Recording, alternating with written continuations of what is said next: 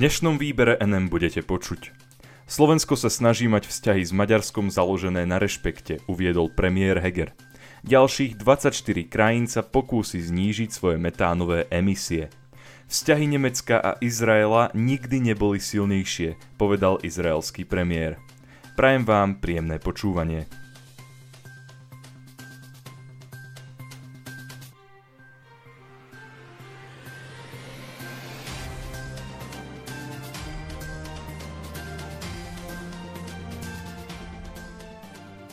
Slovensko sa snaží mať vzťahy s Maďarskom založené na rešpekte, uviedol premiér Heger. Slovenská republika sa snaží udržiavať vzťahy s Maďarskom založené na obojstrannej výhodnosti a vzájomnom rešpekte, vyhlásil v Ostrihome na severe Maďarska predseda vlády Slovenskej republiky Eduard Heger. Ten sa pri príležitosti 20. výročia obnovy mosta Márie Valérie, ktorý spája Slovensko a Maďarsko, stretol s maďarským premiérom Viktorom Orbánom. Informovala o tom tlačová agentúra Slovenskej republiky. Heger povedal, v rámci obojstrannej komunikácie chceme pokračovať v naplňaní a vo využívaní mechanizmov základnej zmluvy, ktorá je osvedčeným rámcom bilaterálnej spolupráce. V súvislosti s výročím obnovy mosta medzi Štúrovom a Ostrihomom premiér povedal, že išlo o úspešný projekt dvoch susedných krajín a etablovaných členov Európskej únie. Okrem toho projekt svojim prínosom pre obe strany inšpiroval ďalšie projekty medzi týmito dvoma krajinami. Ako príklad takéhoto inšpirovaného projektu premiér Heger vyzdvihol minuloročné otvorenie nového mosta Monoštor medzi Komárnom a Komáromom, ktorý bol takisto spoločným projektom dvoch krajín a takisto bol podporený úniou. Príbehy Slovenska a Maďarska sú podľa Hegera úspešnými príbehmi v rámci Európskej únie i tzv. Vyšehradskej štvorky. Slovenský premiér počiarkol aj to, aké významné sú energetické prepojenia oboch krajín. Tie podľa neho posilňujú energetickú bezpečnosť nielen Slovenska a Maďarska, ale aj celého regiónu. Orbán pri tejto príležitosti povedal, nepriateľstvo medzi krajinami Strednej Európy je nezmyselné. Zárukou nášho prežitia je priateľstvo a uzatváranie spojenectva. Podotkol takisto, že Slováci a Maďari po skúsenostiach s agresivitou okupantov z minulého storočia nie sú nepriateľmi, pretože majú spoločný osud. Slovákov od Maďarov delí podľa maďarského premiéra iba jazyk, na mnohé veci vraj majú podobný pohľad. Predseda maďarskej vlády svoj prejav zakončil slovami – Most Márie Valérie zostáva symbolom, ktorý odkazuje, že budúcnosťou Európy sme my. Nedovoľme nikomu znovu búrať mosty medzi nami. Zrekonštruovaný most Márie Valérie cez Dunaj bol slávnostne znovu uvedený do používania 11. oktobra 2001 za účasti vtedajších premiérov oboch krajín Mikuláša Zurindu a Viktora Orbána. Na ceremónii sa zúčastnil aj komisár Európskej únie pre rozšírenie Gunther Verheugen. Bývalý slovenský premiér Zurinda sa vtedy vyjadril, že ruiny zničeného mosta dlhé roky symbolizovali stav vzťahov medzi Maďarskom a Slovenskom.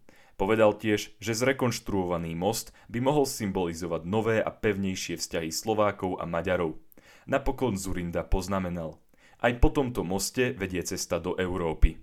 Slávnostný akt prestrihnutia pásky uprostred obnoveného mosta, ktorý po 57 rokoch znovu spojil brehy Dunaja, vtedy z oboch brehov rieky sledovali 10 tisíce obyvateľov a návštevníkov Štúrova a Ostrihomu.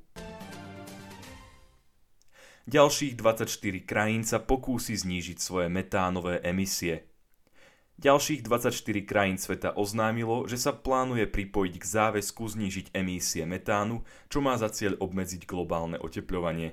Podporia tým spoločnú iniciatívu Európskej únie a Spojených štátov amerických, ktorá bola ohlásená v septembri tohto roka. Informovala o tom tlačová agentúra Slovenskej republiky. Európska komisia v stave pre médiá oznámila, že výkonný podpredseda Európskej komisie Franz Timmermans, ktorý v mene Európskej únie vedie medzinárodné rokovania o klimatických problémoch a osobitný splnomocnenec amerického prezidenta pre klímu John Kerry, počas videokonferencie ministrov dostali prísľub ďalších krajín, že sa zapoja do spoločného znižovania emisí metánu. Timmermans uviedol, že novými podporovateľmi tejto iniciatívy sú Filipíny, Francúzsko, Guatemala, Guinea, Izrael, Japonsko, Jordánsko, Kanada, Kyrgyzsko, Konská republika, Konská demokratická republika, Kostarika, Libéria, Malta, Maroko, Mikronézia, Nemecko, Nigéria, Pakistan, pobrežie Slonoviny, Rwanda, Stredoafrická republika, Švédsko a Togo. V septembri podporu americko-európskemu cieľu vyjadrili Argentína, Ghana, Indonézia, Irak, Mexiko, Spojené kráľovstvo a Taliansko. Spoločným cieľom producentov metánu je zníženie emisí o najmenej 30% do roku 2030 v porovnaní s úrovňami do roku 2020. Na spoločné záväzky už pristúpili 9 z 20 najväčších svetových producentov metánu. Tí predstavujú približne 30% svetových emisí metánu, no zároveň tvoria 60% globálnej ekonomiky. Spoluorganizátorka konferencie a výkonná riaditeľka programu Organizácie spojených národov pre životné prostredie Inger Andersenová zdôraznila veľký význam rýchleho znižovania emisí metánu. To označila za jednu z najúčinnejších stratégií na zníženie krátkodobého globálneho otepľovania. Iniciatíva o znižovaní emisí metánu formálne odštartuje na klimatickom samite COP26, ktorý Organizácia spojených národov organizuje v novembri v škótskom Glasgowe. Spojené štáty americké a Európska únia v spoločnom septembrovom vyhlásení uviedli, že metán je silný skleníkový plyn – a podľa najnovšej správy vedcov z medzivládneho panelu pre zmenu klímy môže za asi polovicu čistého nárastu globálnej priemernej teploty o 1 stupeň Celzia od predindustriálnej éry. Vzťahy Nemecka a Izraela nikdy neboli silnejšie, povedal izraelský premiér. Odchádzajúca nemecká kancelárka Angela Merkelová povedala, že mala šťastie, pretože mohla zohrať kľúčovú úlohu v posilnení vzťahov medzi Nemeckom a Izraelom po hrôzach holokaustu počas druhej svetovej vojny.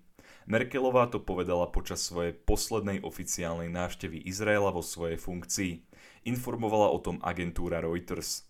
Bezpečnosť Izraela bude podľa Merkelovej najvyššou prioritou pre každú nemeckú vládu. Merkelová podnikla deviatu a zároveň rozlúčkovú návštevu Izraela ku koncu svojho 16-ročného pôsobenia vo funkcii nemeckej kancelárky. Predtým, ako navštívila pamätník holokaustu Yad Vashem v meste Jeruzalem, rokovala s izraelským premiérom Naftalim Benetom. Po zločinoch holokaustu podľa nej bolo možné obnoviť a opätovne vybudovať vzťahy medzi Nemeckom a Izraelom. Merkelová, stojac vedľa izraelského premiéra Beneta, povedala – Chcem využiť túto príležitosť a zdôrazniť, že otázka bezpečnosti Izraela bude mať vždy ústredný význam a bude ústrednou témou pre každú nemeckú vládu. Bennett Merkelovu ocenil za upevňovanie vzťahov medzi Izraelom a Nemeckom, pričom poznamenal, že tieto vzťahy nikdy neboli silnejšie. Zároveň nemeckú kancelárku označil za morálny kompas Európy, čo sa jej podpory Izraela týka. Pred samotnou návštevou premiér Bennett uviedol, že pri stretnutí s Merkelovou očakáva diskusiu o regionálnej bezpečnosti a predovšetkým o iránskej jadrovej otázke. Nemecká kancelárka pôvodne chcela Izrael navštíviť už v auguste. Cestu však musela odložiť pre chaotický odchod amerických a spojeneckých jednotiek z Afganistanu. K týmto jednotkám patrili aj nemeckí vojaci. Merkelová sa počas svojej poslednej návštevy Izraela nestretla s expremiérom Benjaminom Netanyahuom, ktorý bol v tejto funkcii od roku 2009 do roku 2021.